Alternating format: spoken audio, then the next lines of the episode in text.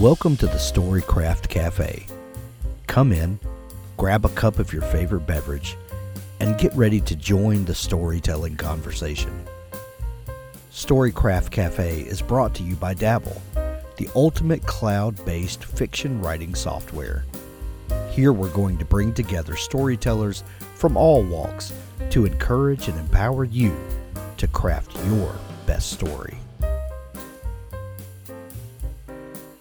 Welcome into the Storycraft Cafe podcast. We're so glad that you joined us today. We've got a great interview for you. A couple of weeks ago, Rhett C. Bruno, who is a science fiction author and also co owner of Aethon Books, joined me for a live hangout to talk about the state of science fiction and what it's like to be a science fiction writer, and also helping other people publish their stories and we had a very wide ranging conversation that, that touched on all those topics and so much more. And then, as technology has a tendency to do, we had an internet outage right toward the end. So, Rhett was gracious enough to come back on the show with me uh, yesterday when, when we're releasing the show. And we continued that conversation and, you know, meandered all over the publishing landscape. It was a lot of fun and I hope you enjoy it. If you are in the midst of writing a book, you know, we did our challenge in the fall, to write a novel in 60 days with Dabble, and we had such a great time. After the first of the year, we started thinking about what we could do to continue this challenge format. And it's really a great way for uh, our panelists to have a good time with each other and for us to have audience interaction through the live YouTube stream. It's so much fun. And we are kicking off tomorrow night on February 15th the rewrite a novel in 60 days with Dabble. And we're taking that novel that we started on back in the fall and you know a lot of us finished those books and or at least finished the first draft. And now it's time to revise and look at what we have. And we're going to be using dabble to rewrite that book and to get in and whip that thing into shape and you know in hopes that we you know uh, either sell this book to a, uh, a traditional publisher if that's the the choice for authors or to indie publish if that's the choice for authors. You know we are publishing agnostic but we care about you telling your story. So join us if you will. Go to storycraft.cafe you can find all the information that you need right there. Now on to our show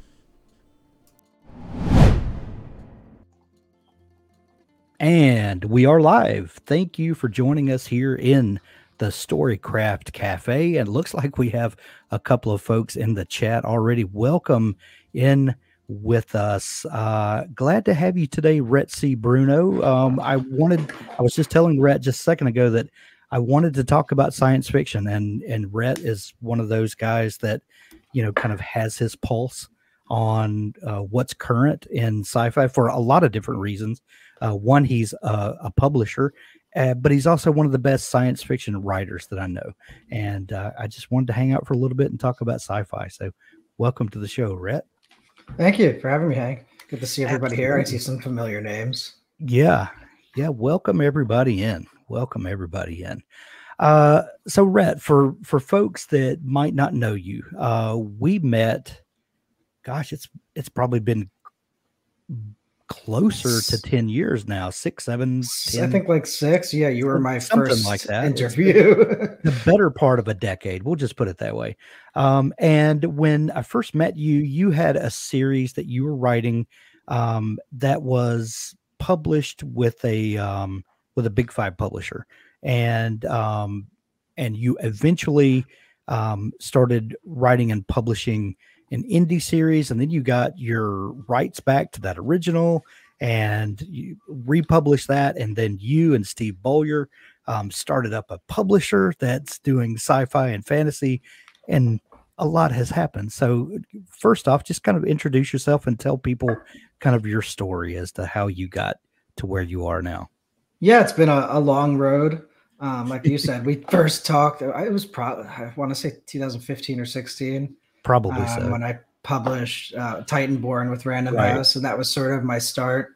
Um, I started as a traditional author um, with traditional deals, the agent route and everything. I work with Divergent Books, an imprint of Random House, um, and then sort of over time started to make a lot of inroads and friendships with indie authors and kind of studied and learned. And that was what, what you said. Eventually, I wound up kind of getting my rights back. Um, the ran that Random House imprint shut down, which made it easier than it usually is. Um, yeah. And really moving into indie, uh, learning from all the authors I've met, learning from just watching, and that was sort of the start of it. Um, I met Steve Beaulieu early on, and we wrote a book called Luna Missile Crisis together, and then decided to start Aethon Books, um, which is our publisher. Um, again, again, with science fiction, that's where we started. That was sort of our big thing, and now we do a lot of fantasy too.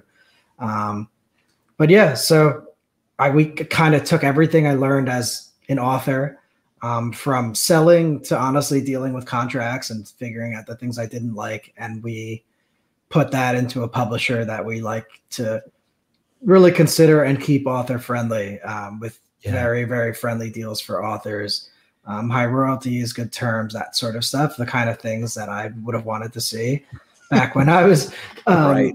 going the more traditional route. Yeah. Um, and yeah that brings us here. I've written a lot of science fiction. We've published a lot more. Uh, we do about 200 books a year so. Yeah. Well, being in the position that you are, um, you are uh, in a unique position. You have been traditionally published, you then indie published, and now you um, are a publisher. And I, I guess, do you guys call yourself a, a small press publisher? Where, where do you kind of define where Aethon Books lives? Um, it's really hard. I, I don't think the the publicly accepted terms have really updated. um, for independent publishers that make money. Honestly, yeah. um, they used to just be really small. It was like ten books a year, and right. their model was sort of emulate the big guys in ways that don't really work. Um, so where I would just call us an independent publisher because okay. by the definition, with the amount of books we do a year, we're not small. Um, right. How many books did you guys publish last year? So we do around 200 a year. Now, of course, we basically insane. only do series, right? So yeah, that's a lot of series books. And honestly, a lot of the way I look at things is when it's a series, it's almost hard to look at it as individual books. I kind of see yeah. it as an entire package. Um, so that's a very different model than what like a big four would do, where each book has like a year of wait time before them. Um, so it means we put out things a lot faster than that yeah. type of publisher. Um, but again, the definitions, I think like 30 or 50 books is cons- or below is considered a small press. And I know tons doing more than that that are independent. Um, so it, it really becomes hard to define. All I can say is we're not owned by a corporation, which makes us independent.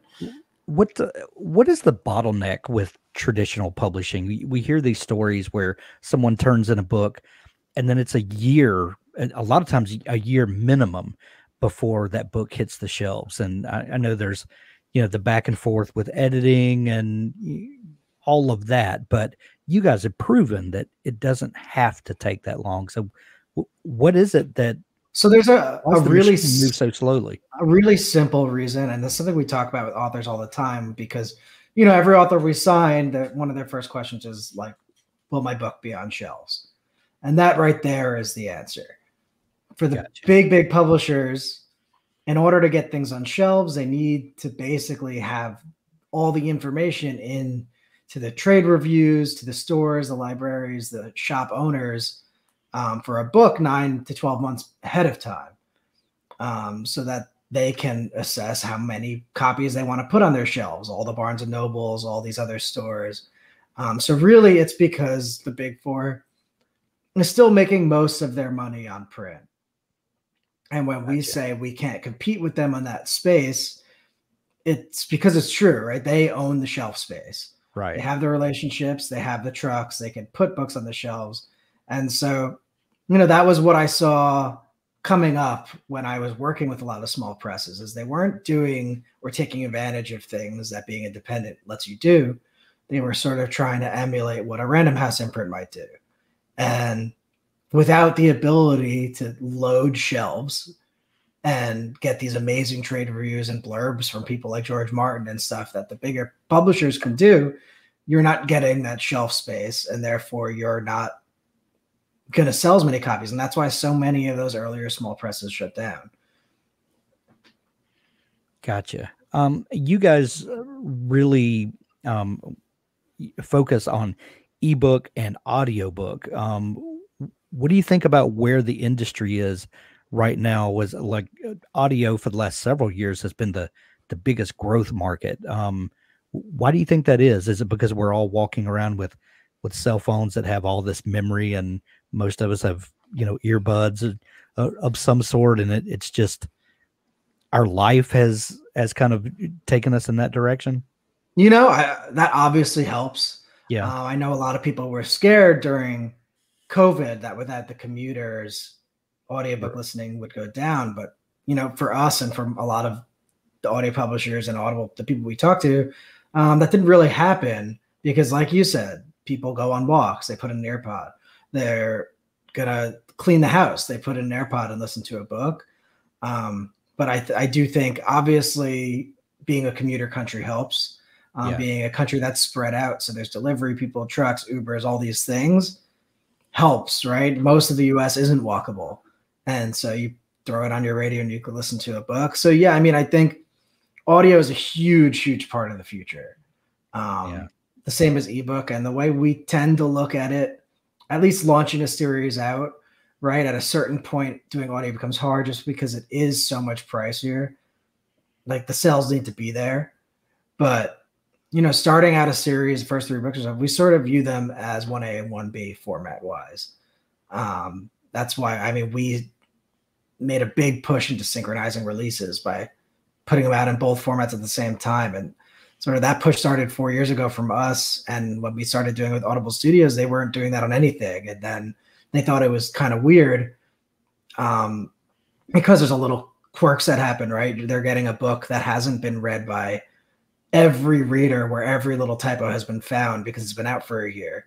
Um, so there were little things they had to get used to, but you know that sync stuff has become big because now all these places are realizing if you if you treat audio like an afterthought, odds are it's going to sell like an afterthought. And maybe there's not as many listeners as ebook readers, but the price different kind of makes them equal.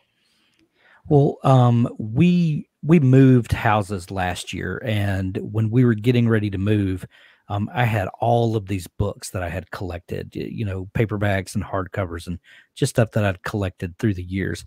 And we were moving, and this was a, a prime opportunity to kind of go through my bookshelves and and see what it was I wanted to move. And I realized that I had a lot of paper copies of books that uh, that I wanted to give to my sons or to my three sons-in-law and and I wound up giving away almost all of my books. I kept a couple of shelves of things that I've just collected that that mean something to me, but I, I quickly realized that n- over ninety percent of my reading happens on my Kindle Paperwhite or um, you know in my my earbuds, and it just I, I realized that that my life had changed and the way that I consume books and um yeah, I, I, can only imagine the amount of people out there that are going through the same thing that I was. That just an ebook and an audiobook just makes sense for for the way I consume books.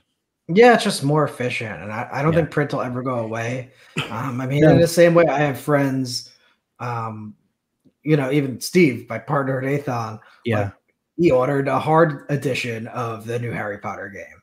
You know, like, and I have friends that still do that right. versus just getting a digital because there is something about being able to hold a book or you know but that's you know that makes up for it in price right like yeah. a big four book might sell less copies than one of our books and make the same because they're going to sell those at like 30 bucks yeah um so you know the things even out but i don't think print is going to go anywhere honestly like it's kind of held steady and ebooks and audiobooks are getting huge. So, yeah. Um, th- that first book that you and Steve wrote together, Luna Missile Crisis, one of my favorite um, books of the last decade. So much fun. Um, do you remember what the what the first idea um, that you had for that book, where it came from? Yeah, so um, I think it was like a, a short story I had, um, and like the first idea was really, I think the U.S. and Russia racing to like an alien spacecraft in space. Yeah. It was like a, a, just a little short story I wrote um, where they were kind of having to work together.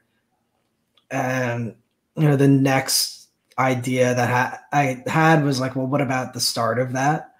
Right, right, and then I was kind of just thinking of ideas for how it could have happened, and I came up with the dead curtain, um, which was sort of the irradiated iron curtain, and everything sort of evolved from there. Um, if people don't know what it is, basically, an alien spaceship accidentally warp speeds into Earth's orbit in the 60s, um, around the time Kennedy should have been assassinated. And right. because it arrives, everyone gets confused, nukes go off, the alien shoots them down. And so all of the nukes in the Iron Curtain are sort of detonated right where they were. Um, and it be, like splits Europe in half with this wasteland. And then the book kind of talks about sort of the struggle between the US and the USSR trying to appease these aliens to get their technology. Um, but yeah, that was sort of as simple as it started was just that idea. And you know, as, as you've read it, it became a very, very character centric story, which is oh, sort yeah. of how I like to write books. Is come up with come up with the concept, um, you know, as and I think that's probably my most high concept book. Um, as far as being really out there, really specific to that time period um, and genres. But you know, to create that concept as a backdrop and sort of tell everything through the eye of one or two characters. Um, that's typically how I write books on my own, which is why I like to use first person. Right. Um, and when me and Steve write, Steve writes as Jaime Castle, so we wrote Luna together. We did the Buried Goddess saga together. Um, Black Badge series together, and that's what we also that is kind of our style to create this really really complex world in our heads, but you only only see it specifically through the eyes of the character, um, and it's kind of more of a character centric. Um, people say it's kind of more visual, right? It's sort of yeah. how a TV show or a movie is told, um, and that's just our style. But yeah, Luna. Luna was a lot of fun. Uh, I started on my own. I'd never written anything in our world. Right. Right. Like I've only I had only ever done far future and everything. This was 60s and I'm not I, I wasn't alive in the 60s at all. So that was hard. Never neither was Steve. He's pretty young too. So that was fun to figure out. But yeah, I brought him on just because uh, a there was a Christian character. He was a pastor, and I wanted to bring some authenticity to that. And I think I just needed help setting yeah. it in, in, the real world, which I hadn't done before. And so we worked together. I mean, we wrote that book. I, it's one book. It's pretty long for a standalone, but it took us two years to get that to where it was when it was published. It's took a lot of detail work, a lot of help with the 60s, stuff like that. It, is that how books typically start for you? Does it start as just a, a concept that you just kind of want to unravel a little bit, or um, you know, chase a rabbit down the rabbit hole and see where it goes. Um, do do you normally have like a, a big concept idea that you want to pursue, or is it more the kind of what if game and you just start kind of unraveling uh, and and see where the story goes? Yeah, when I'm writing on my own, it's usually the first. I kind of keep keep thinking of concepts. Yeah. Until one really sticks and then sort of see uh, like figure out how a main character would fit into that concept um, or two and again if you've read any of my solo work typically it's one or two main characters right as far as who you're seeing the perspective of um, because i like the world to evolve through the character but yeah it's usually kind of figuring out this crazy concept and how can that really affect a human um, right and you know that does take me longer to, to, to develop ideas. I learned quickly after going full time that I wasn't built to be sort of a fast, prolific type writer. Um, that I'm fairly slow at getting down words. Like when I'm in the zone, I could do it. But as far as getting to a point where I want to start projects, that sort of thing, it takes me a while. So it really was meant to be me kind of using the things I've learned to help publish other people. Um, but the good thing is, I when I write with Steve, is he's the opposite. He can just write anything, any concept, and have a little fun with it and throw it at. And, and like that's how the Black Badge, which is our weird Western series, started. He wrote just like a cool series of pages um, and showed it to me. I was like, well, this is really cool. Let's give it a story. Um, and so he's done that a bunch of times. And, you know, two times it stuck. One, we wrote the Buried Goddess Saga, which was a million words. And now we're writing um, the Black Badge series. So we sort of are opposite in our ability to to start projects, which is helpful. Would you say that you don't write very fast, but you just rattled off a number of huge projects that you've done, and you know you mentioned uh, George Martin earlier, compared with the output of some other very famous authors. You know George Martin, Pat Rothfuss. Where is book three? Is the yeah don't ever going to come out? Um, you know, that's uh, prolific is maybe in the eyes of the beholder. Yeah, I mean, and that's an interesting point, right? It's sort of what's happened as technology has come into this industry. Yeah. Especially in the indie world. Like, yeah, I've written like 20 books, which 30 years ago is like a career worth of books. Right. Um, but you know, that also came with 30 years ago. You had to submit it, wait for an agent to read it, send it. I mean, right from finish to publication, it was probably three years. And then sequels True. took forever. Whereas now, especially in the indie world, and with ebooks being lower price and all of that, and Amazon sort of running everything, uh, you know, speed is helpful to selling. Yeah. And for a lot of indies, honestly, even trad authors, you know, mo- most aren't full time; they're making enough um, but for a lot of the indies that are full time, they are able to pump out quality content at a very fast speed.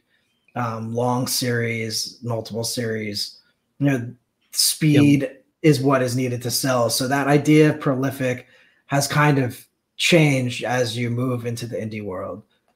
Yeah, let's not even factor uh, Rick Partlow into the mix. Yeah, exactly. Rick Partlow is one of our biggest authors Drop Trooper, and I think he's writing book 60 right now.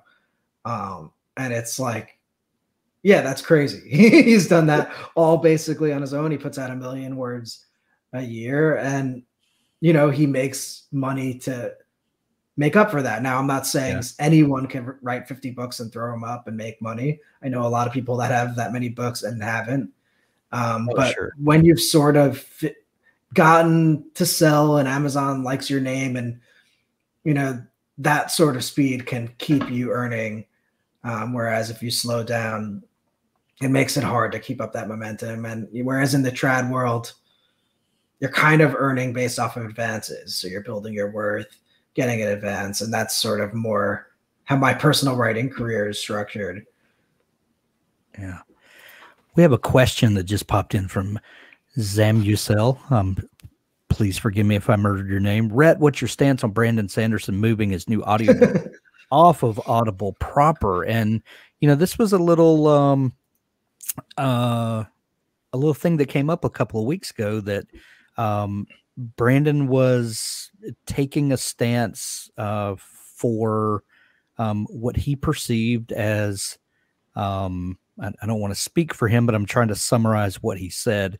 Um, he, he was thinking that you know the audiobook industry was a little lopsided and and he had a big enough name that he thought he could make a difference in the space. Do, do you have uh, an opinion on on that i mean yeah we we talk about it a lot honestly. That was yeah.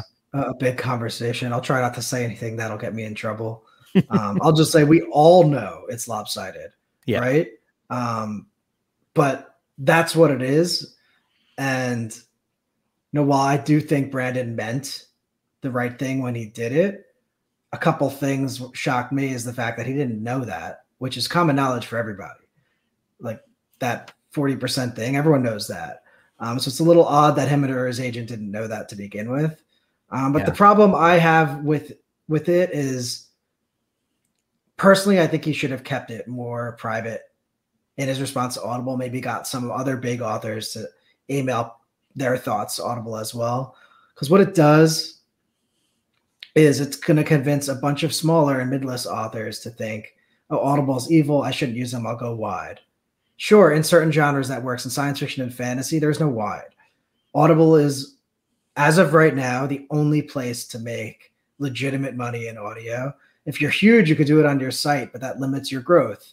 Um, right. You know, you'll make what you can make, but it limits your ability to become um, a sensation, like someone like Craig Alanson, who's an indie author, who's on audio and makes all his money off of Audible and is rich because of it. Because that is where it works. Yes, forty percent sucks.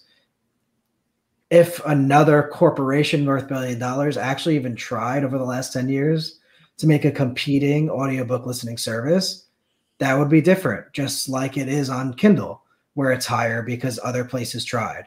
They didn't really succeed, but they did gain enough legitimate market share where where KDP Kindle Direct Publishing had to do the right thing.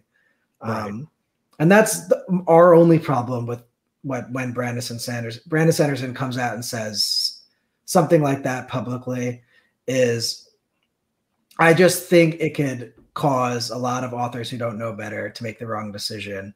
If you're Brandon Sanderson, of course, Spotify or, or one of these other places is going to pay him millions of dollars to come over there and bring a couple of his fans over because why wouldn't they? But for most authors, it's not even viable. Uh, it's not possible. What hurt Audible enough is him not going with them, right? But the 40% is public knowledge, is right on their site. Um, so again, I just not really understanding why he didn't know that. And I do think being so, so, so, so, so public with it is going to hurt some authors in the long run because they're gonna run away from Audible like it's the bad guy. And sure, they are the bad guy, but they're the only guy. And you know, right. if you were the only only player, um, essentially a default monopoly because no one has even tried, especially in science fiction and fantasy. Like, why wouldn't they do that? They yeah. used to give a lot more. But the one thing Audible does do is put millions and millions and millions into advertising and building its subscriber list which gives you the chance when you publish a book there to have a hit. And right. if you just use Chirp or one of these other places, you might make a little bit, but you don't have an opportunity to have a hit. And a hit is life changing money. Brandon Sanderson just made tens of millions on Kickstarter. He doesn't need life changing money. Exactly. exactly. so that, that's kind of our only thought on it is sure, it sucks that it's unfair, but until it is fair, I would really advise people not run away from Audible. It's where the listeners are in science fiction and fantasy, and that's what we're talking about here. And it's where you have a chance to kind of change your entire life. Well, um, uh, I have I have the Audible app on my phone, obviously, and it is uh, it is the um, you know it, it's a super handy app. Every book that I ever look for is in there. Um, I also have an app called Libro.fm. Yeah. Uh, and I have that because one of the big publishers, uh, HarperCollins, I think it is, sends me audio arcs and they use Libro to do that. And that's the only reason I have it. Yeah, which is the library system, right?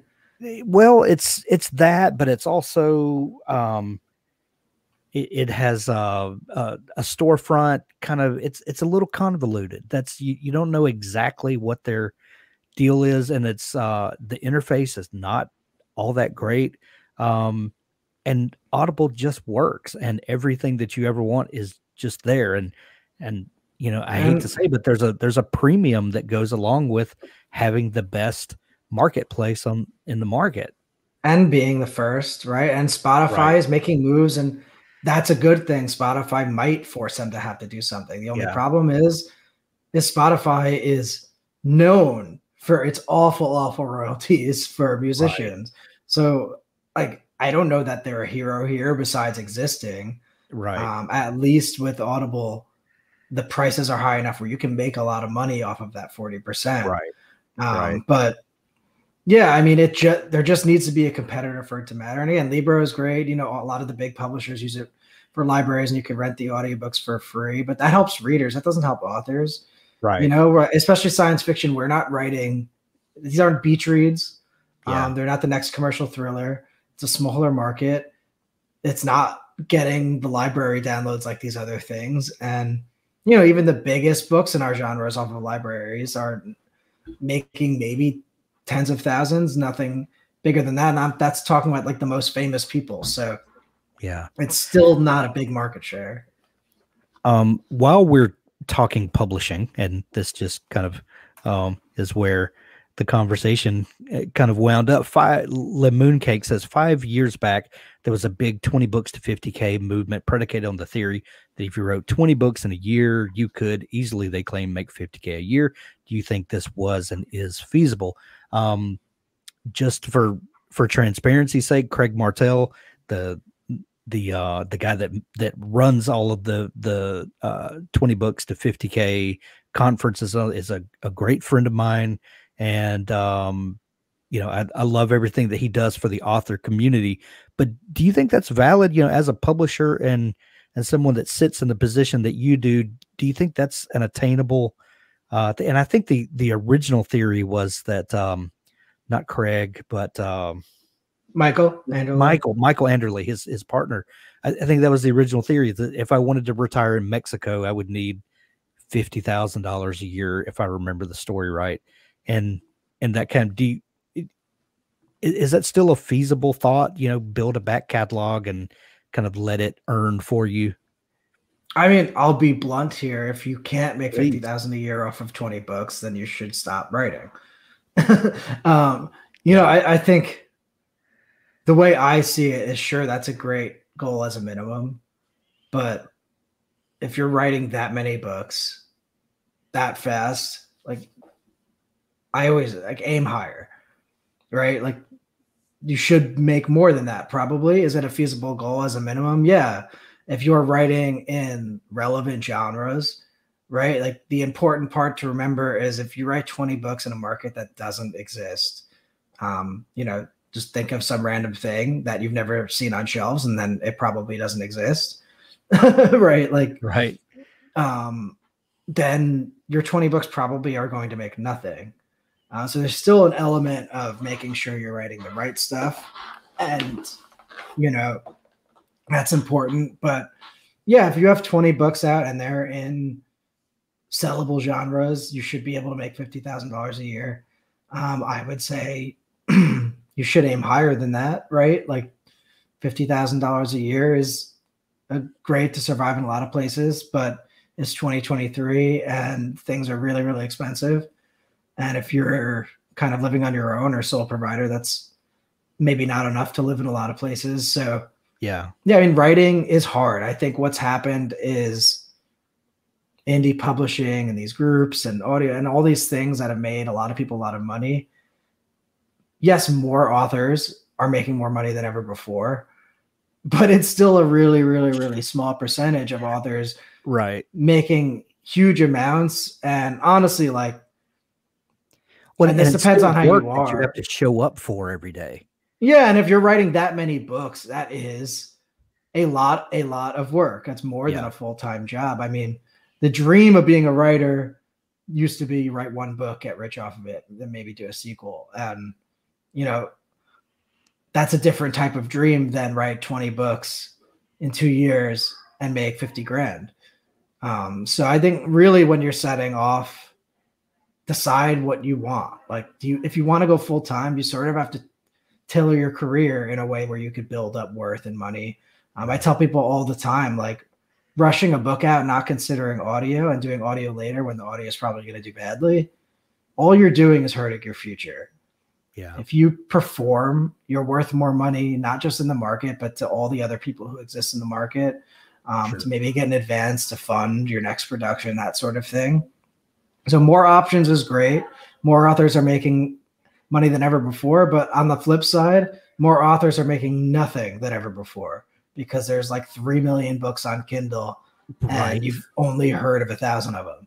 Right. So, you know, like that's the difference when people say, oh, the average book only sells 100 copies or something like that. It's because you have to factor in the hundreds and hundreds of thousands a year that are coming out that someone just threw up on Amazon that don't sell anything. right. and so it, there's a a good and a bad side to everything.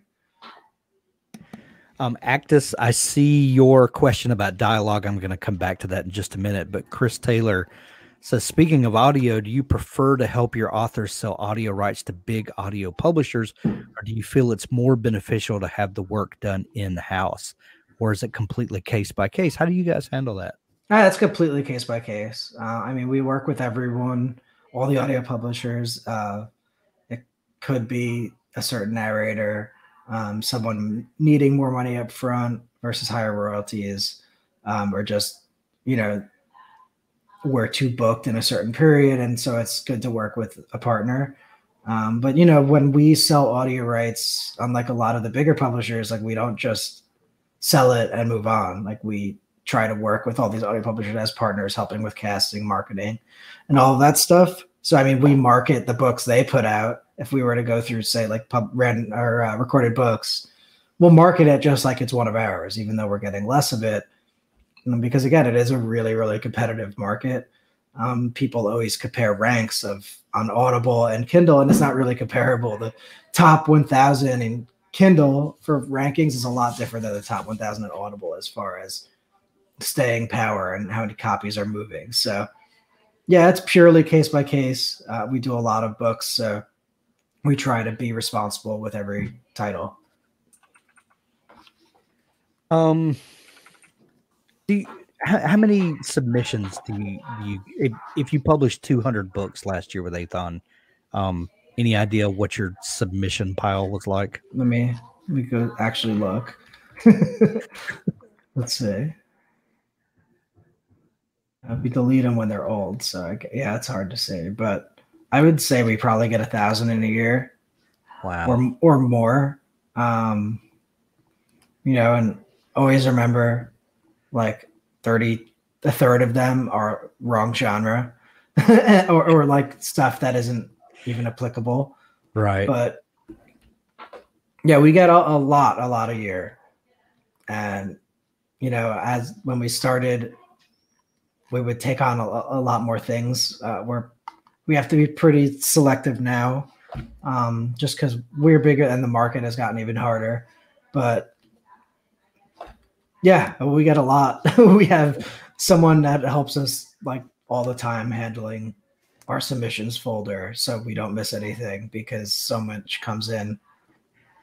So you guys have developed a legit slush pile. Like you always hear that, you know, from big publishers, but you guys have probably get more submissions than you can.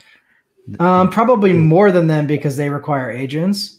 Right. So true. yeah, we we have a have a pretty big one, and you know, when I was just a writer, I was like, oh, why do these people not answer? Yeah. And I learned fast, like, oh, this is why. Uh, and that's why we write on our site, like, if you don't hear from us in three months, reach out, and then we'll let you know but if you don't hear it from us, that probably means we're not going to take it on. Right. Just because we do have a full slate, and our big thing is we don't like, like we publish as many books in a year as we can. Right. Without over flooding certain genres and making ourselves compete against ourselves. and right. that's something something we don't want to do. So we do have to be selective for that reason as well. Yeah. Um, but yeah, it, it's a, a, lot that come in. It's a lot of work. I see someone asking what the accept reject ratio is, and I that I'm not really sure. Um, cool. I don't, you know, I don't break down the numbers of how yeah. many submissions we get because you know that's something that's useful for agents to know, but for us, it's not too helpful. Right, right. Um, let's talk craft for just a minute. I'm trying to find this comment. Um, from Actus. Uh, Rhett, do you think dialogue is an important part of a novel, and what percentage of a novel should be dialogue? Well, you um, you tend to write in first person, and I apologize if you guys can hear this banging outside. We've got some construction work going on next door, and anyway, um, you write first person uh, a lot. So, a lot. Uh, how mu- how much dialogue uh, and, do you even think about it in in those terms? Or is uh you know how much is dialogue versus internal monologue? And how much of the story is revealed through the conversations that your characters have? Yeah, I mean, it probably depends on genre. Um, but if you're looking at what like standard editor advice is, what the big four would be looking at, um, that level of editor, yeah, I mean, dialogue is is everything, is the story, right? The thing that I learned early on from my editors there was if you could say it in dialogue versus a chunky paragraph, then it should be in dialogue. Um, and that's that's sort of how I view it. Now, when I I write at this point, I've done it enough where I don't really think about it. Um, I write very character focused, so dialogue is kind of everything. It's what they're figuring out about the world through. Um, you know, if you're in this huge multi-character epic fantasy like Game of Thrones, it's going to be a lot harder uh, to not do info dumping and descriptions, things like that. Um, but yeah, dialogue is really important. It keeps the eye moving down the page. Um, it, that helps with readability because the reader is progressing and not caught in like a slog of long paragraphs. Right. Um, so I don't think there's a percentage, and I, I know Actus, so he's I think just messing with me. but yes, for us, um, it, it's very important to sort of tell the story through dialogue because that's where you figure out things in real life. Yeah, yeah. What was it that that originally made you a fan of science fiction? Was was there a a particular story, um, or was it the idea of exploring things that might not quite exist yet and thinking about where the world could go? What what was it that that initially drew you to science fiction? I mean, for me, it's always been movies and TV. I actually was uh I started out writing fantasy. That was sort of what I, I so loved. everybody else. Yeah. So that's, that's what I loved growing up. I kind of I think I started writing science fiction when I was in college, and that was when I sort of decided to read a lot of like golden age stuff and really try to learn from it. Um, and so then after that, I went on a kick. I wrote like only science fiction straight um, until me and Steve wrote uh, the Buried Goddess saga for like two years, and I got back to sort of my fantasy roots. But yeah, it's always always been movies for me. I mean, Star Wars, obviously for everyone. I watched Star Trek a lot growing up with my dad. Oh, um, oh yeah. And then, of course, when I was old enough to play video games, there were so many. Um, there were back then. There were all sorts of great Star Wars games, obviously, uh, StarCraft, all sorts of cool science fiction sort of worlds and properties. And so that that was really where it started. Honestly, it's it's funny. It none of it came from reading itself. you know, I read things because I watched stuff I liked and then wanted to read similar things. Yeah. Um, so it's sort of what worked backwards, but I also think that's a lot more common than people realize. Yeah. Well, you've written um, far future sci-fi. You've written near past sci-fi with the Luna missile crisis, and you've written um, uh, the Roach is uh, kind of a a present um, time uh, science fiction. What's superhero. So I don't. Does that get classified as science fiction, fantasy? Nobody knows. It doesn't really have a genre, right. which is part of the the struggle in selling it. Yeah. Um, it's set during the 80s. It's a vigilante, but he's technically an ex superhero, which makes it science fiction fantasy. Um, but really, there's no powers or anything, so it's more so thriller. Gotcha. Gotcha. So yeah, that's what sort of made that a very tough market to crack. But yeah, yeah, I've sort of written everything except for a super far future like alien war right. type space opera. Well, even in your um in the Luna missile crisis, you're dealing with technologies that are um that don't exist. Um, you know, so we're we're talking like far future technology just happens to be set in our recent past.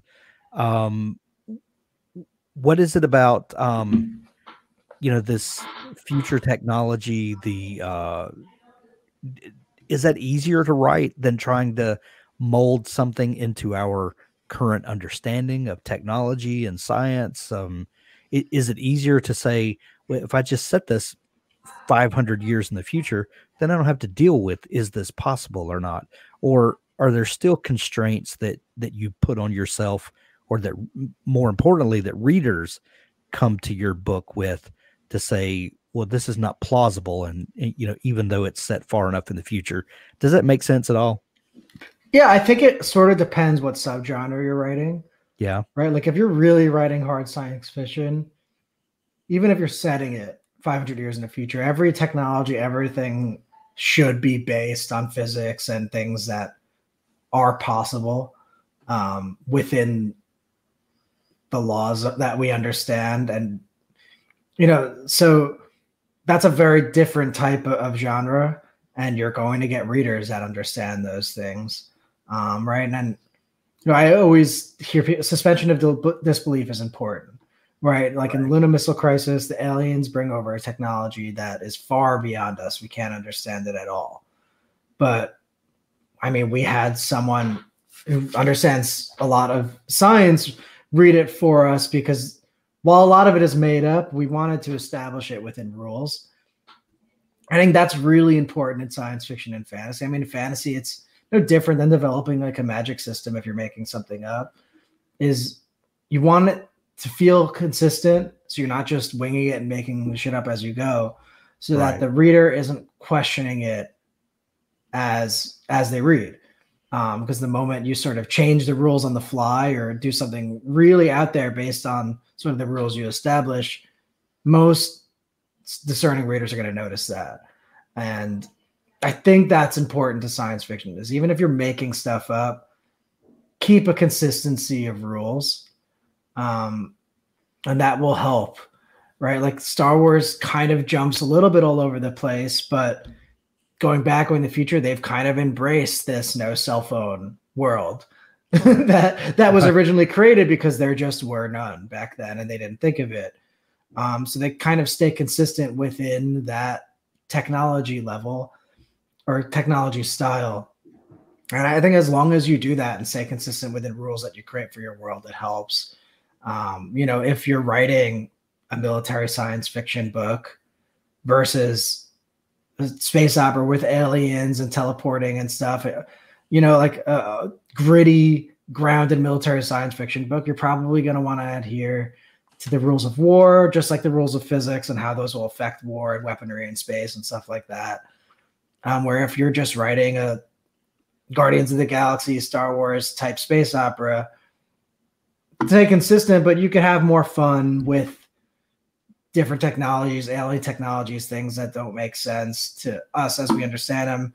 But if you keep the rules consistent, you're not going to shock people into realizing as much that you're making stuff up. So it really depends on what kind of book you're setting out to write. Um, you know, if you're trying to write a Star Warsy fun space opera, and every chapter you're spending pages detailing certain technologies, you're probably not writing the right genre because you're going to turn off readers who are just there to have fun. Yeah.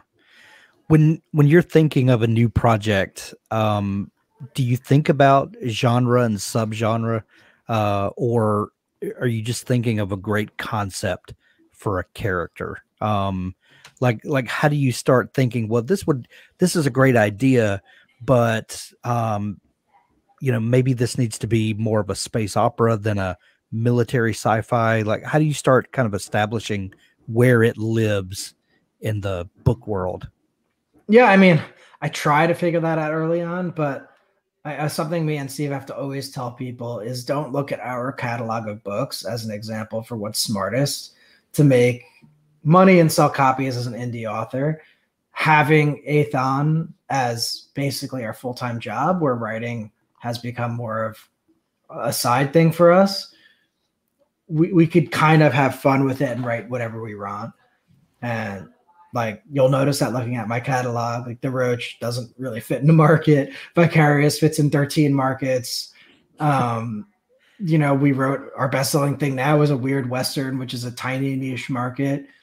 Um, so again, it's I think if you're an author and you're trying to make money in writing, starting from nothing, um, whether with a publisher on your own, yes, you should identify the primary market slash subgenre, not even genre, subgenre, right? Because under science fiction, there's a million different things. Identify who you're selling it to, what kind of things they like, and uh, if this fits there. Um, I think that's very important if you're looking at this as something you want to do full time. Otherwise, you're really playing the luck game, and you can't go full time based on the luck game unless you sort of luck into a viral hit. Um, so I mean, there's different ways to approach it, but I always tell people think about what they want out of this before they make those sorts of decisions. Right. Um, the the publishing landscape, uh, not just publishing, but the the genre landscape has really opened up over the the last decade or so. Um, Steve and I were talking just the other day. Um, and we've had a number of conversations about lit RPG or game lit, and and this is a, a subgenre that that I just don't get. Like it's it's just it's not my favorite thing, um, but I know that is wildly popular for a lot of people. And um, are there other subgenres that have kind of emerged that um, that have taken you by surprise, or that have maybe um, you know piqued your interest that that that you're discovering as you go along? I don't think any, anything anymore takes me by surprise. Maybe at first, and then you look at it and you start to understand that it's sort of reacting to what readers want at the time. And you know, yeah, science fiction, like military sci-fi, is the biggest indie subgenre, and you know when you really look at it, it starts to make sense. Um, a lot of the readers in KU are veterans. Um, we, we run into it all the time. They're unlimited incomes. KU is a great way to get as many books as you want. And that really helped that genre explode. And also, Trad Pub sort of moved to more into the space opera angle. And it allowed indies to really take over the military sci fi genre. Um, so the market dictates a lot of that stuff. I think with with lit RPG. You know, it hits. Uh, we've heard and sort of seen proof that there is a lot of crossover between military sci-fi readers and lit RPG readers, and I think a lot of those books hit sort of that that pulp sci-fi fantasy brand from all those years ago, sort of coming back. Um, they're fun, they're fast paced. Um, they, you know, chapters move quickly in order to hold your attention, and I think Amazon is a huge reason those things have exploded because on shelves it was science fiction and fantasy. On Amazon, that's at the top. The shelves are all these different subgenres. It's really allowed people to understand different subgenres within the main one. And again, there's no category on Amazon yet for lit RPG, but there's certain categories where a lot of them sit. Right. And you know, you could use metadata and stuff to show that it is one. Um, and I, th- I think that's allowed sort of these genres to explode in these certain markets and kindle unlimited kindle being the main one we focus on um, that that's really important right like it's really hard to sell traditional fantasy because the top 50 slots are always taken by george mm-hmm. martin pat rothfuss harry potter the witcher and all these things that have become these yeah. immensely famous properties and when you you know niche that down to fantasy with game elements you know and and game lit progression and all these sort of things that allow you to sort of move into a different path than those huge ones you can get more exposure and get seen by readers and that helps build a genre so that's why i think these genres started and then authors find them and, and fill them and or are the first to the market um, same how some science fiction authors were. So yeah, I think Amazon really, really changed how genres are seen. Where it used to just be this is science fiction and fantasy. Right. Now, like it's well, dystopian versus space opera. It's yeah. science fiction's implied. Yeah, and and science fiction and fantasy are usually lumped together. I mean, when you go to a bookstore, they're they're a lot of times on the same series of shelves so you're side by side there um, why do you think there's so much more turnover in science fiction than fantasy like you said that the top 50 slots are always taken by the same um, authors in a lot of times with the same books um, whereas science fiction will will roll over and and you you have more um, competitive opportunity to to have the top slot there. Whereas fantasy tends to you know just kind of they're, they're stalwarts that, that kind of hang out there.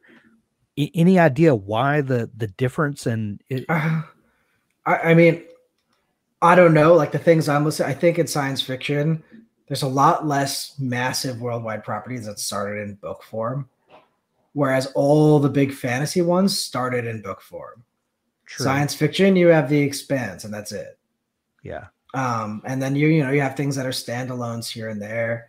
Um, but as far as the big epic series that take up a lot of slots, it's really the expanse. Um, you know, Altered Carbon was there for a Today, I am super pleased to be joined by Rhett C. Bruno again.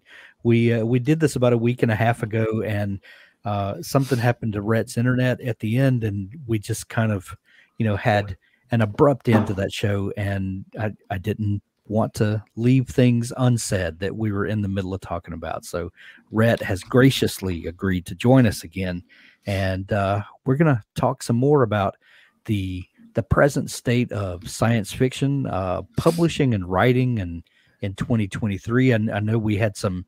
Uh, some pretty great conversation going last time, Rhett. We were talking about audiobooks specifically uh, and how uh, you guys at Aethon, um, that's really a priority um, for you de- developing audio and, and ebooks more so than print and um, you know kind of compared to the um, the way that uh, traditional publishing has always uh, focused on print first and then you know ebooks where they they like had to be dragged into ebooks um, and then audio has always been this kind of niche thing off to the side.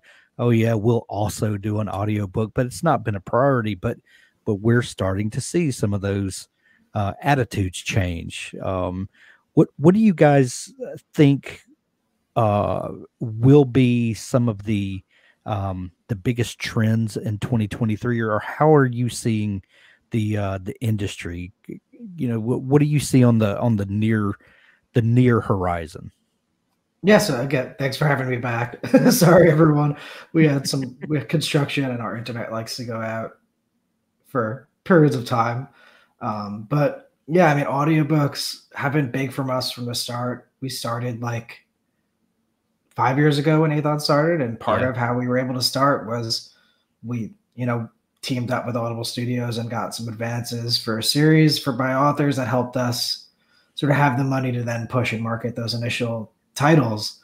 Right. Um, and kind of the big trend we've seen, and something we were at the forefront of, was the synchronized launch, um, which was kind of something that you know not not a lot of the bigger publishers were doing, or if they were doing it, it was more for the bigger titles, probably right. requested. And now you see it like almost all the time. And when we started doing that, even with Audible Studios, they were like, the studios themselves were like just didn't know how to handle it, right? Because they were so used to getting a book that had already been out for like a year and right. every typo in the world was found to where we were like, all right, here's a book. It comes out in 90 days. It, you know, it hasn't been proofed yet because this is such a rapid style. Yeah. And, you know, narrators had to get used to working through typos and stuff. So it was a, a learning experience, but now you see it everywhere. Um, and I think, you know, as far as trends, it's impossible to predict what genre trend will really pick up. Um, you know, during COVID, we saw the more fun, lighthearted, fast paced type stuff, just yeah. pure entertainment take off big. Um, and, you know, on the thing with audio is unlike on ebook, where sort of Kindle Unlimited kind of defines which genres are popular for indies versus traditional publishing. Uh, on audio, it's kind of hard to see what's indie, what's not, and so everything right. sort of gets lumped together. Um, so there's very different markets, but I think what indies realized early on is they could request certain narrators and help build certain narrators up and you know I, and last year we saw just an explosion of a few big names and genres kind of taking over and being the one that everybody wanted Yeah. to where now there's too much stuff for them and it's all spreading back out. So I think we, we might see that just more variety of narrator names up at the top. Uh, I mean, you had science fiction, RC Bray just owned the top. You know, fa- fantasy lit RPG with Travis Baldree everywhere. Um, right. but you know as more people come to audio because it's more accessible than ever i I think you're going to see just more variety in those names up top uh, because there's not enough hours in the day for for the big name narrators to narrate everything Right. Uh, did you did you guys have uh, any clue that that audio was going to have you know this this golden era that we're seeing now, or was this just an, an opportunity that presented itself and you guys seized upon?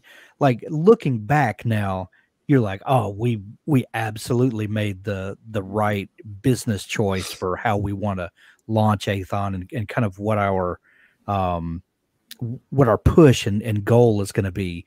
Or you know was was it just you guys were both audiobook fans you know uh, like uh, I, th- looking back now can you tell? I think timing wise we got lucky. We were like when we started a year into when audio for indies especially just got really really big yeah So we were still at the early portion of when you could just have a, a lot of breakout successes.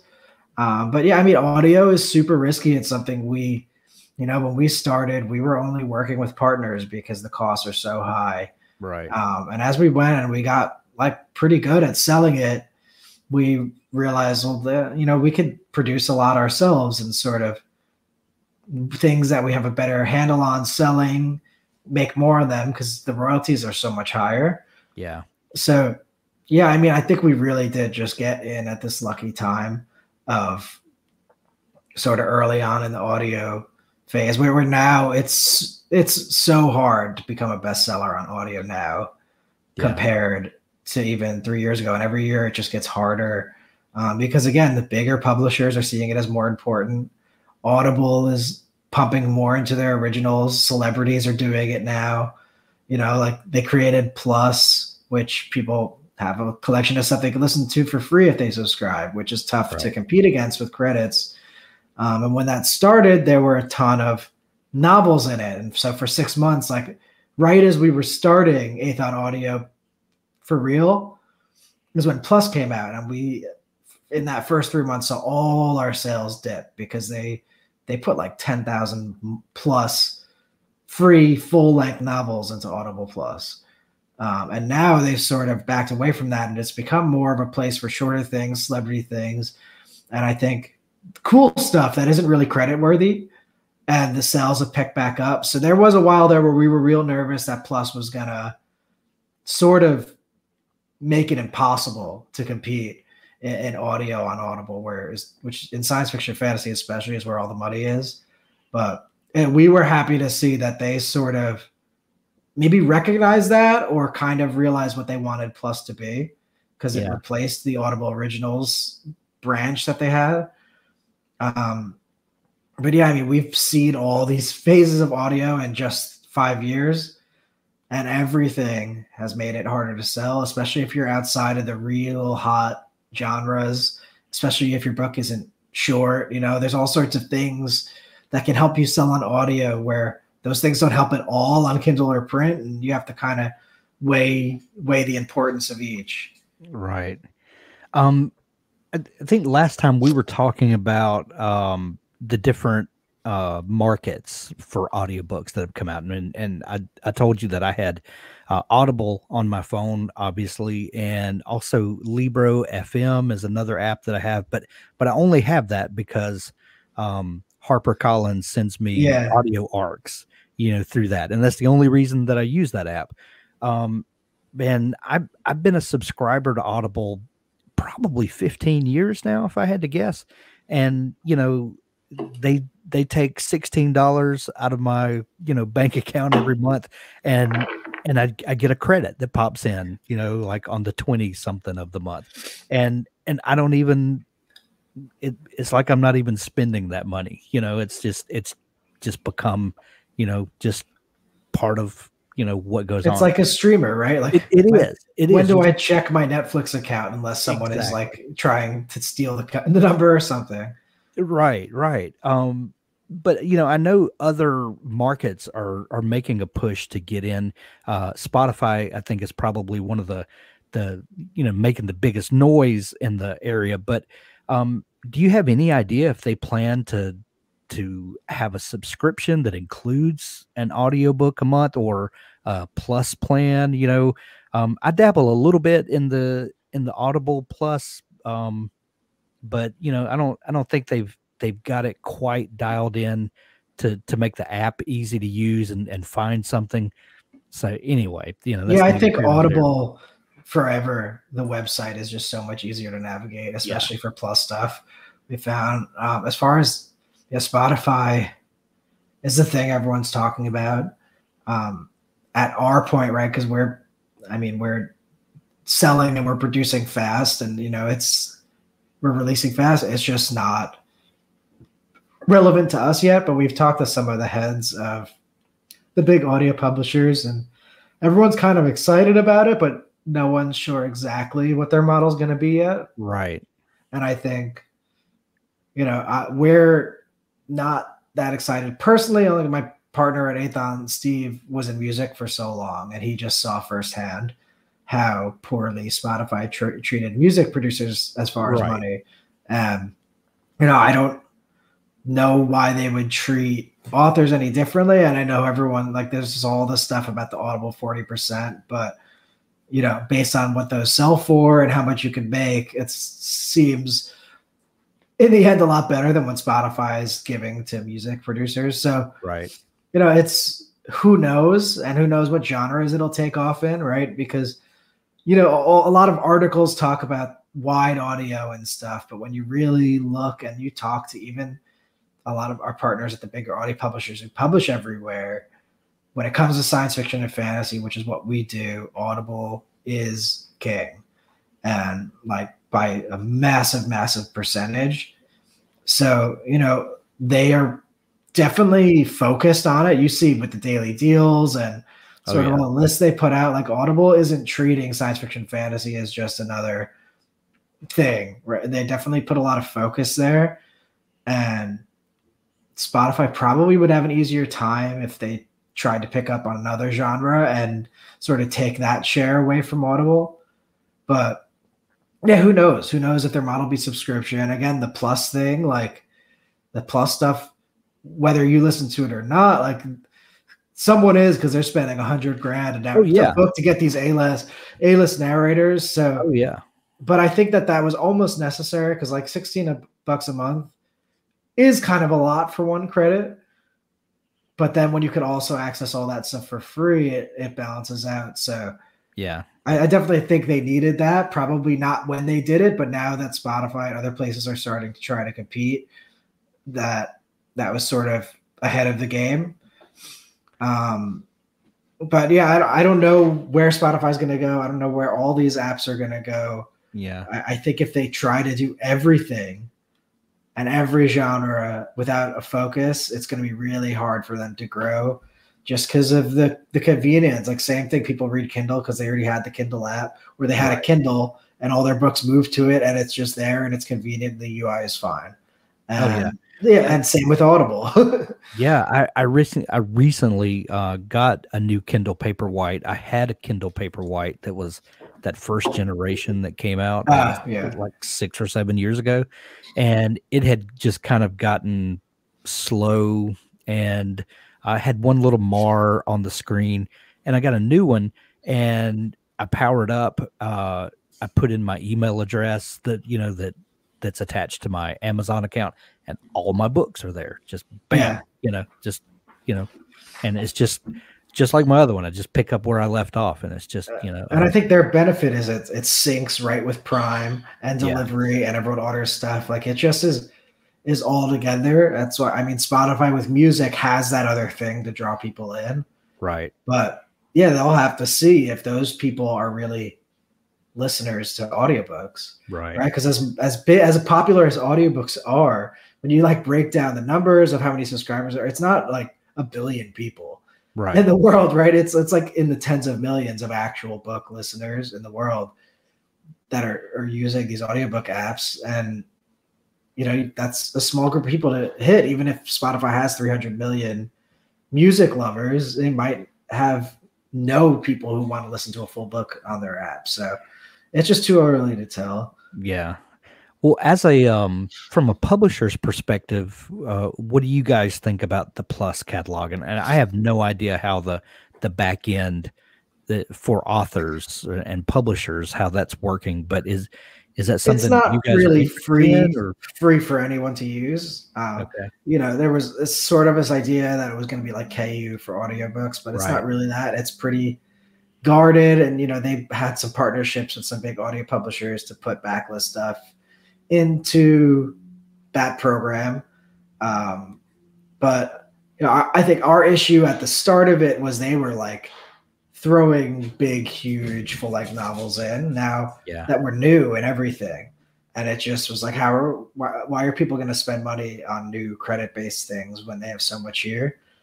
Now, it seems they really are moving away from the novel. I think they they've stopped taking as many from even the other publishers for these full length novels, and it's just a different experience. It's it seems more for celebrity based stuff, short stories, and that's good, right? Because yeah, there's never been a market really that makes a lot of money, at least for a long time in in short fiction, novellas, and all that, because everything is about value.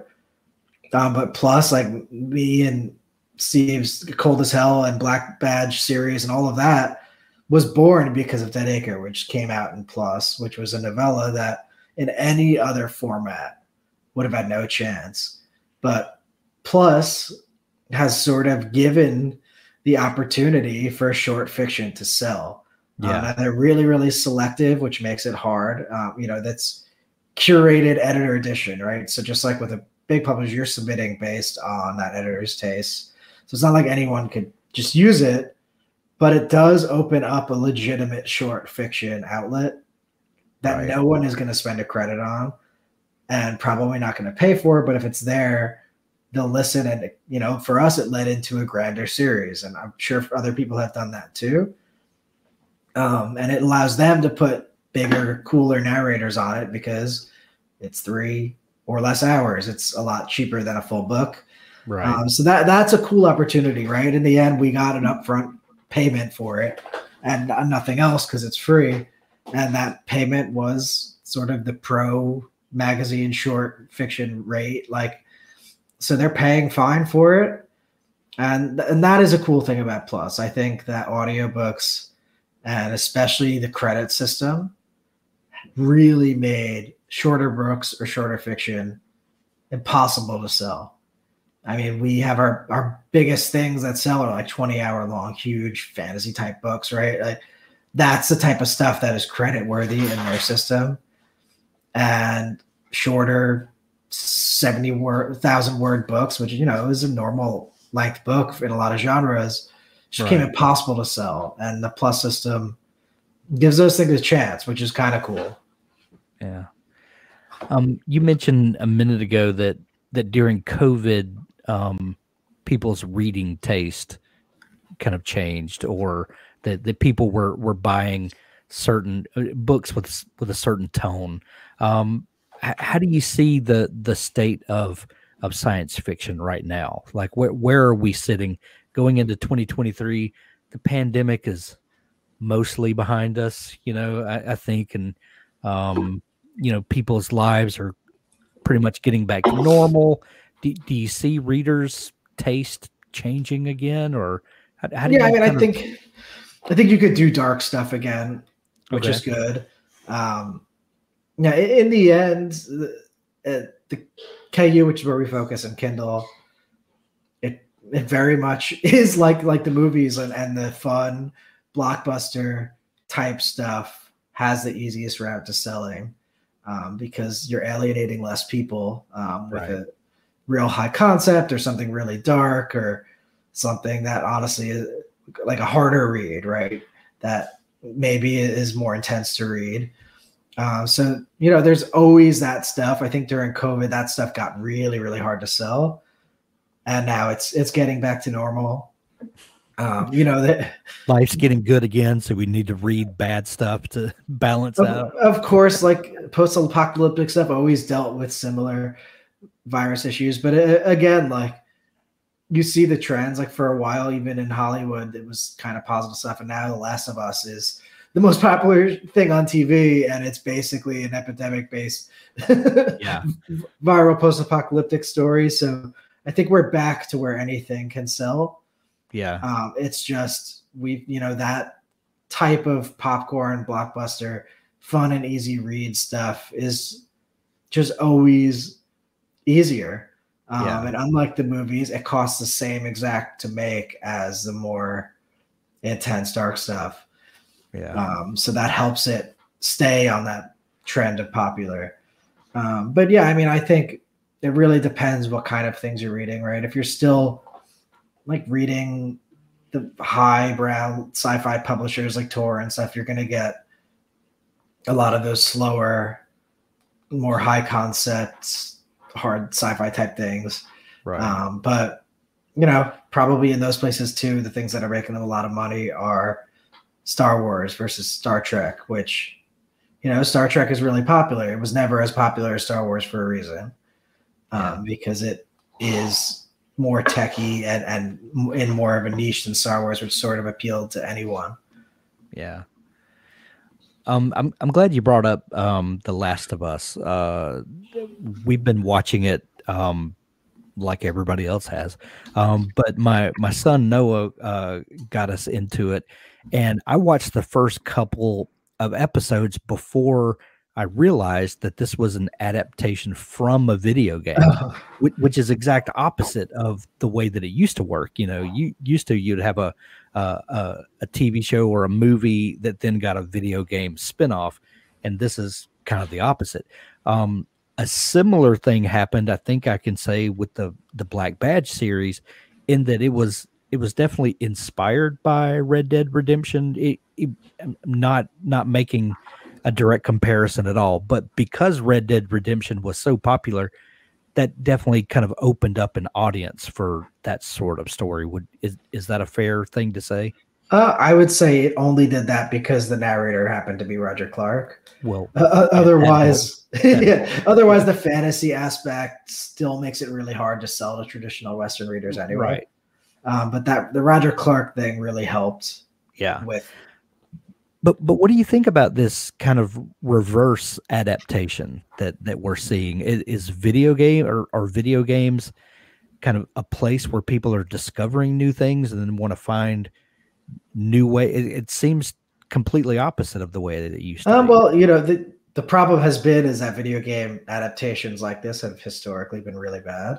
Yeah uh, and this is kind of the first time where like there's been ones that are decent, but I think this is the first time where it's been, it's like, and we're only two episodes in, but love it so far. But it's like been critically received well, fans are receiving it well, and I think, you know, I I do think they always sort of choose the wrong things to adapt, right? Like adapting a shooter where the story is secondary is tough, where the the Last of Us as a game is sort of filled with cutscenes and story um, you know, it'd be and it's simpler, right? So I, I, think that adapting video games makes sense because it's a billion, multi-billion dollar industry. They're as popular as movies, right? right. Like a Mass Effect TV show or movie would be huge because millions of people played that game.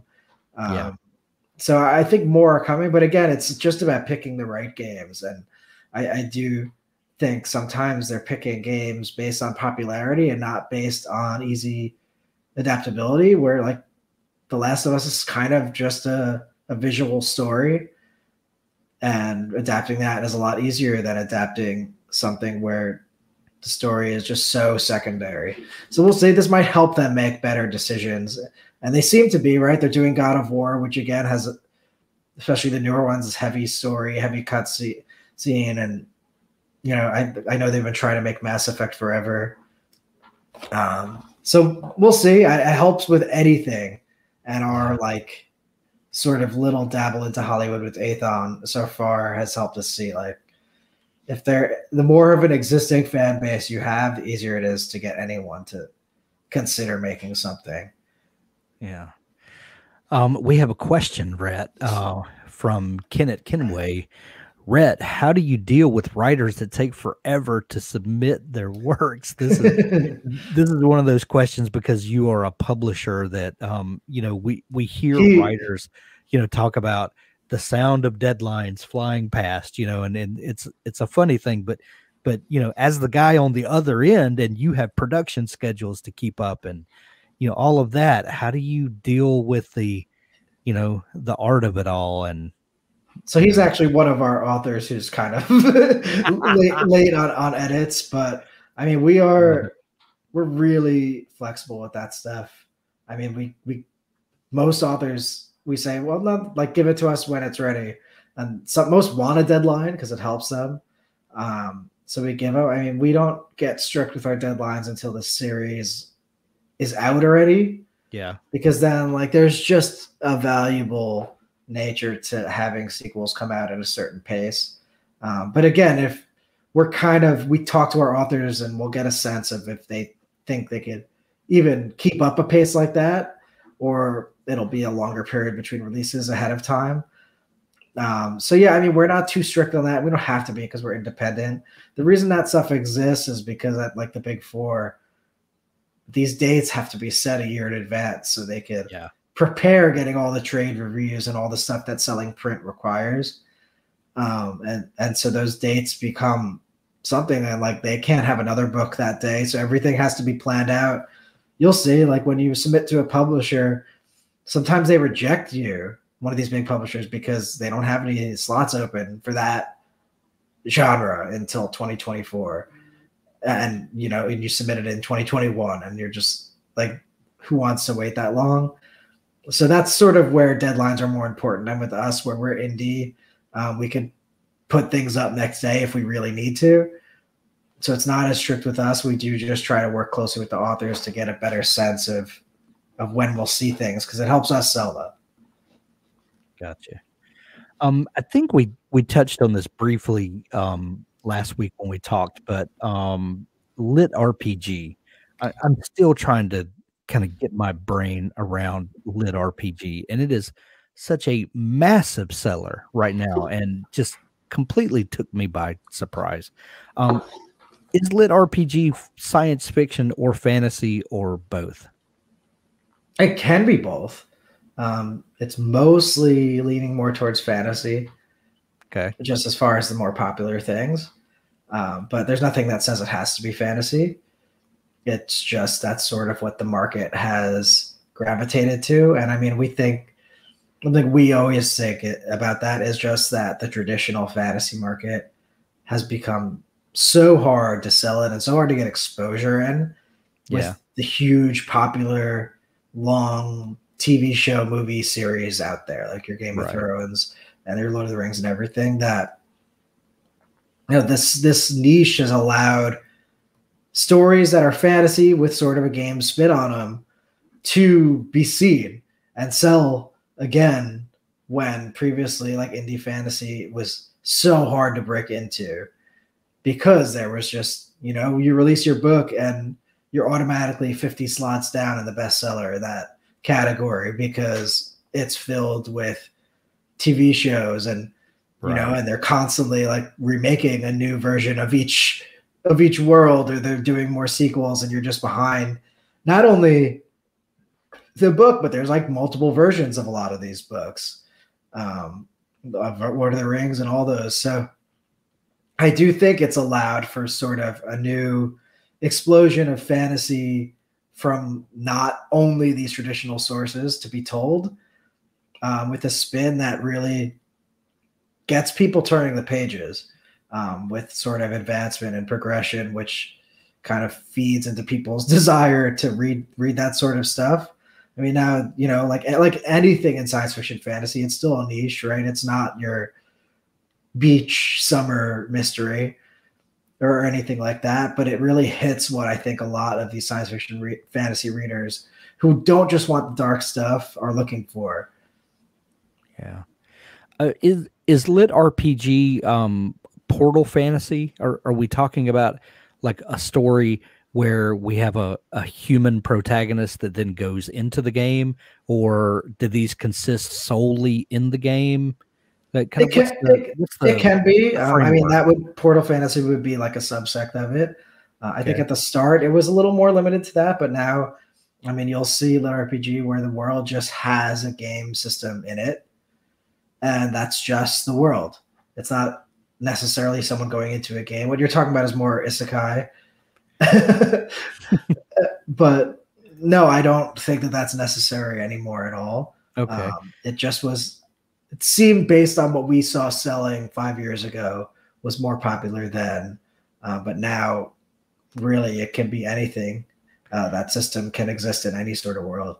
I, I think of books like Ready Player One, and and I, I understand that that's probably not you know really what we're talking about when we talk about lit RPG, but I think it may be a um, a bridge over to lit RPG for some people, and and I think it's easy for people to comprehend that we've got a character who lives in the real world, but through this virtual reality game, he can go to this other world. And I think that's easy for people to conceptualize. Yeah, I mean, I think that more falls into game lit, which is okay. You know, that RPG ha- usually brings the, more of the stats and, and things that a game would have. Okay. Uh, I mean, the problem with that comparison and yeah. why you'll see readers like always complain about that is really Ready Player One is not for these readers. It's a big four trad pub, you know, put out to everyone on shelves type of thing whereas lit RPG is very, very at least right now. This is an indie genre. It's listened on Audible. It's read on Kindle and Kindle Unlimited. Um, you know, it's so there. It's just different readerships. And while I'm sure most of those readers have tried Player Ready Player One, um, it's it's just a different type of feel probably. Um, and you know, it was so long ago. Like I know when Audible did a huge lit RPG focus page or post or email or something. It was a little bit ago. They put Ready Player One in there, and you know you'd see people on Reddit complaining and things that it's it's not. It's like not no, but but you know, but Audible also whether they know what it is properly or not, they're trying to get the 20 million listeners who oh, yeah. are big four listeners to come over and try this new, more independent stuff. Uh, who you know they won't understand the nuances of the different labels, yeah, uh, on everything. And like you said, that young character going into and being in the virtual world is was especially back then was sort of a big part of this genre. And you know who could say if that helped bring more listeners over, but that was something that is a household name that could get them interested. So, you know, marketing is always an important aspect of all of publishing. Right. And the Audible knows what they're doing when they're doing stuff like that and grouping things together because having that recognizable name honestly helps you get people to try out stuff they've never heard of. Right. I get it. Um, wh- what do you see as um, a- as a, a, hot genre uh, this year for uh, under science fiction or fantasy. Do you do you see anything that that's really kind of bubbling to the surface that might have caught you off guard or that you find interesting that people are taking an interest in this thing? Uh, I mean, those are always going to be the hot ones that just remain hot. I think right now, uh, cozy, yeah, which has always been like a mystery type thing, mm-hmm. but more cozy fantasy and science fiction. And again, that might have been a result of how shitty the world got for two years. Right. Uh, um, and now, you know, a lot more of that is starting to come out because it takes a little bit of time. But I think that genre is going to grow large. I think in the same way, like video games always used to be about fighting and killing and battling things. And now a lot of the stuff made on Steam, like the independent stuff, is more cozy building, right. Um, farming type things. So I, I think that there is going to be more of a growth in that sort of stuff. Um, if not selling more, just more people doing it. Yeah. Um, and you see, you know, Travis Baldree had Legends and Lattes, which was an absolute hit. And yep. that's, I think, every every time a new subgenre pops up, there's always one thing that has to sort of lead the charge. Yeah. Um, and, and be the first big thing that sort of gets people to recognize it. And I think that book is going to help people know, like, hey, I want this sort of low stakes, cozy adventure, but in a fantasy science fiction world where I you don't, I'm not used to seeing that. I'm used to seeing people stopping the end of the world. Um, so that, that's the one niche I could see growing pretty big. Yeah. Interesting. I, I, I do find it crazy to see how kind of um, feelings in general in society start kind of bleeding over to the the things that we gravitate toward. Yeah. It, it's it, it's an interesting thing to like just from a sociological, you know, kind of uh, bent to kind of watch the things people gravitate toward. Um, a- another thing that I, I just remembered that I wanted to ask you was comic books. Um, you know, with the the Marvel franchise and DC uh, again trying to get their movie franchise off the ground and reboot it once again.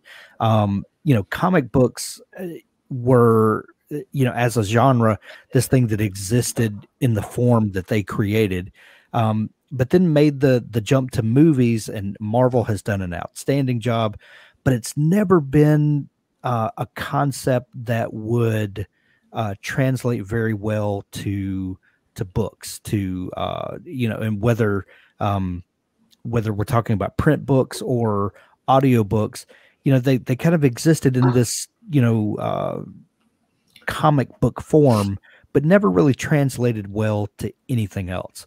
Um, and i know that that you guys at Aethon are um, you know have several projects that that you've got working where uh, have you cracked the code? Uh, have you kind of figured out how to take these these superhero stories and and bring them into other uh, media So I'll say we've done a few.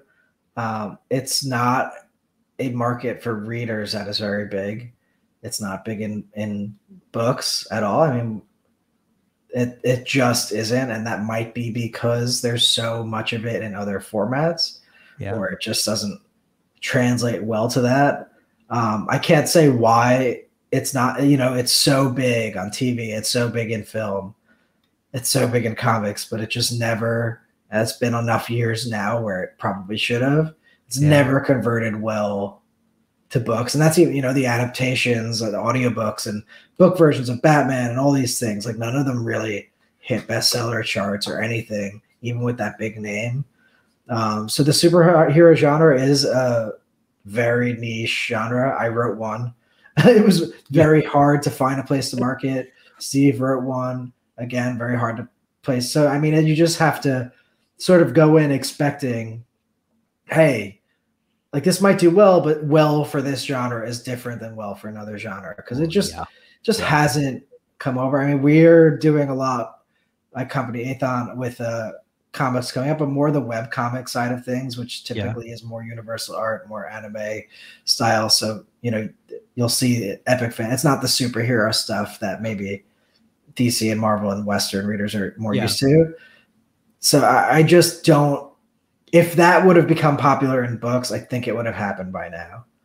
Um, maybe it will if the films completely get stopped getting made. yeah I don't know. do, do those type of stories have a better chance in audio than print or is it No. just I mean, doesn't uh, matter The best selling one we did was because it was Steve's and he did it into Plus where it was free and the book was short and it got tons of listeners. But you know, that's I think what Plus is there for. So stories that usually people won't try will, that are great, people are willing to give a shot. Um, but yeah, I I don't know. I don't I don't see a big turnaround for it. Again, I think maybe in like 20 years when everyone's tired of making superhero movies and TV shows, maybe then they'll have a need for this type of content. Right? Because it used to be, oh, it was already existed in comics, so people didn't need the books. And then it's now it's TV shows and movies. So, you know, that people don't need to look for books for that stuff. Um, so if it dies in popularity elsewhere, maybe in books it'll become popular. But yeah, it's just it's small. Gotcha. Gotcha. What do you have coming out that you're excited about, Rhett? Um, so what day is it? So on March 7th, I have a March 7th, I have a, a, new military science fiction book called uh, Ascendant War Hellfire coming out that I wrote with MB Vance, who's a, a, debut author. It's sort of, again, we were talking about dark. And in my own writing, I typically tend to lean dark. And so this is more of that darker, more serious, expanse type of, type of space opera. Um, you know, it's, it's a similar sort of vein to my Circuit series. And then May 24th, I think, is book two in the Black Badge series nice. by me and Jaime Castle. Um, that's finished finally. It'll be recorded soon. So we we were behind, but we hit the dates, and those are sort of the big things we have scheduled. Um, there's stuff behind the scenes, but that we can't talk about yet, or, or kind of pursuing. Like we'd love to see a Black Badge comic one day, right? stuff like that. That who knows when it'll come to fruition. Um, but those are the two sort of schedule releases we have. Um, and then Aethon Books, we have new releases typically every Tuesday, um, a couple every every Tuesday, whether it's new or in, in, a sequel, and we'll have that throughout the year. Nice. Um, Rhett, as someone who is a prolific writer and publisher, what do you read to to recharge your batteries? And when when you read for fun, um, where do you go? Um, honestly, it's really hard to read for fun anymore. Um, to recharge my batteries like that, I typically um, will go more towards TV shows because it's sort of a different experience in reading. Right. Um, but you know, I did try. I read the uh, Tom Pelphrey biography because I never really got into nonfiction, but I thought that might help because it's so different. And yeah. that was kind of enjoyable. So I might try to read some more of that sort of stuff. Um, otherwise, you know, it's a lot of reading things that come in, reading books of ours that come out just to know what's going on, reading my own stuff or Steve's stuff for editing and stuff. So I see words all day. so it is a little tough. And I, you know, I enjoy audiobooks, but I struggle to listen to full ones. Yeah. Um, so I more listen here and there as tests to hear how someone sounds or hear how a scene sounds or to listen back to my own stuff to kind of get a refresher for a sequel. Um, but yeah, you know, reading reading for pleasure is tough when it's your job. Someone asked, Rhett, have you read all of your submissions? I, I would imagine that you guys get so many submissions that it's tough to yeah. I mean, we get read through each one. We get like probably a hundred a week. So no, I mean, I'll only read the one. We have a team that'll bring stuff to us, and I'll, you know, I'm always scrolling through the submissions to see if I see a cover letter that sounds appealing. That I say, hey, like, let's take a deeper look at this. Um, so we're hands-on involved at every step of everything. But yeah, I mean, we can't read entire manuscripts by every author that submits to us. That there's just not enough time in the day. Um, but that's why we've sort of spent years cultivating a team of people around us. Yeah. Rhett, uh, thank you for joining me again. Um, what's oh well, hold on, hold on. We have one one more question from Kenneth. Uh, what's the weirdest submission you've gotten? Uh, I'm trying to remember exactly what it was, and again, I don't know who these people's real names are, so I don't want to say exactly. But it was a very strange one that sort of had someone go back in time and it made a very very evil historical character into a good guy. And that that one was pretty weird. Uh, i mean we do get a lot of stuff that's just totally totally off genre. Yeah. Whether it, it's nonfiction or, or, stuff like that. Um, so it's hard to say exactly because it's it's been a while since we had a super weird one but i I tend to if we get one like say hey Steve like look at this. Um, but yeah no trust me we get weird stuff we get unformatted stuff I get paragraph like books submitted where it's literally just one paragraph and there's no breaks or anything so. That's amazing. That's amazing. Oh man. Uh Rhett thank you for joining me again. Um we got to to put a, a fine point on this conversation. Yeah. Um, Thank you for that. Um, what's the best place to find you? Is it the, the Aethon site? Do you? Um, yeah, my own stuff at rhettbruno.com. Simple. Because okay. some, not all my stuff is with Aethon. So my gotcha. personal stuff is all there. My Facebook. Uh, I'm like the only C. Bruno that writes, so it's pretty easy. Um, anything Aethon, aethonbooks.com. Um, you can go to our Facebook page, Twitter. It's all just at Aethon Books. Uh, and yeah, all that we have our contact info, all that stuff. So that's where awesome. you could see every release. Awesome. We'll put links to all that stuff in uh, in the show notes uh, when when I go uh, back and fill all that stuff in. Um, Rhett, always a pleasure. Thanks for joining me, buddy. Thank you. Have a good one. That's our episode for today. There's so much more to come as we talk with authors about the craft of writing, but also the business of publishing. Be sure to subscribe to the Storycraft Cafe podcast in your favorite podcast app to never miss an episode. The Storycraft Cafe is made possible by Dabble. Writing a book is challenging, your writing tool shouldn't be. Dabble is an easy to use online writing tool packed with helpful features that allow beginning novelists and published authors to create amazing stories. Visit us at dabblewriter.com and start your free trial. Thanks for listening.